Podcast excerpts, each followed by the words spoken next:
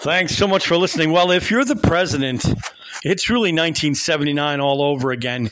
And that means that the under the guise of expansion, and of course Arnold Toynbee had revealed years ago that expansion is not um, is not a valuable vector for growth. Um, the criteria for growth is self determination.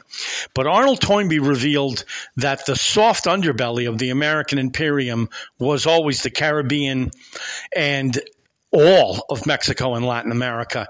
And today, uh, the Green Revolution will probably stall without Latin America's lithium. The problem is all of Mexico and the Caribbean and Latin and Central America, not to mention uh, South America, really is owned by socialist revolutionaries.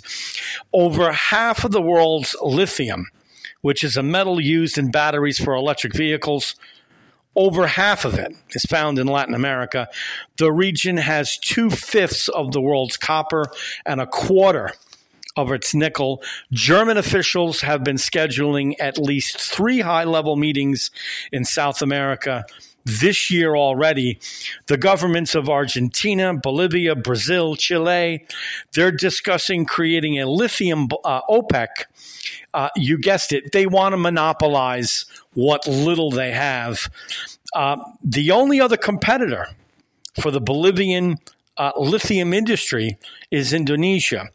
It is the world's largest nickel producer, and uh, yet here it is. We also have Congo, Kyrgyzstan, and Madagascar. All of them are dabbling with increased state intervention in their commodities markets. It's all they have.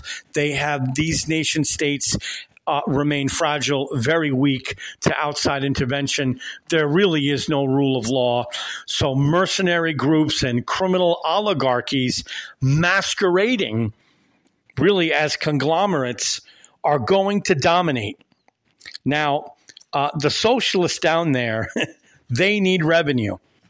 And they need to do what Hugo Chavez had done, which was monetize its deficits in order to subsidize everybody. And that's what's going to go on in Latin America. And the key to it is the Mexican peso, because the Mexican peso, not the US dollar, is what dominates all the fiscal transfers in the uh, in the new world on in the southern regions.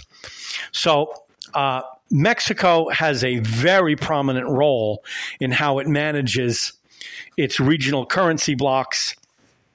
In the end, there really isn't anything. It's going to get far more chaotic and far more vulnerable.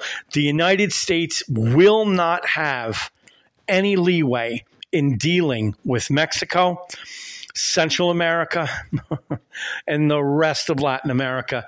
They are opening up their transnational uh, they're they're opening up their borders so that criminal oligarchies like the PLA, Beijing, China, of course, and of course the Germans, they all want access to the commodities that underwrite the green revolution. My name is William Holland, and this is the William Holland Radio program live from Connecticut.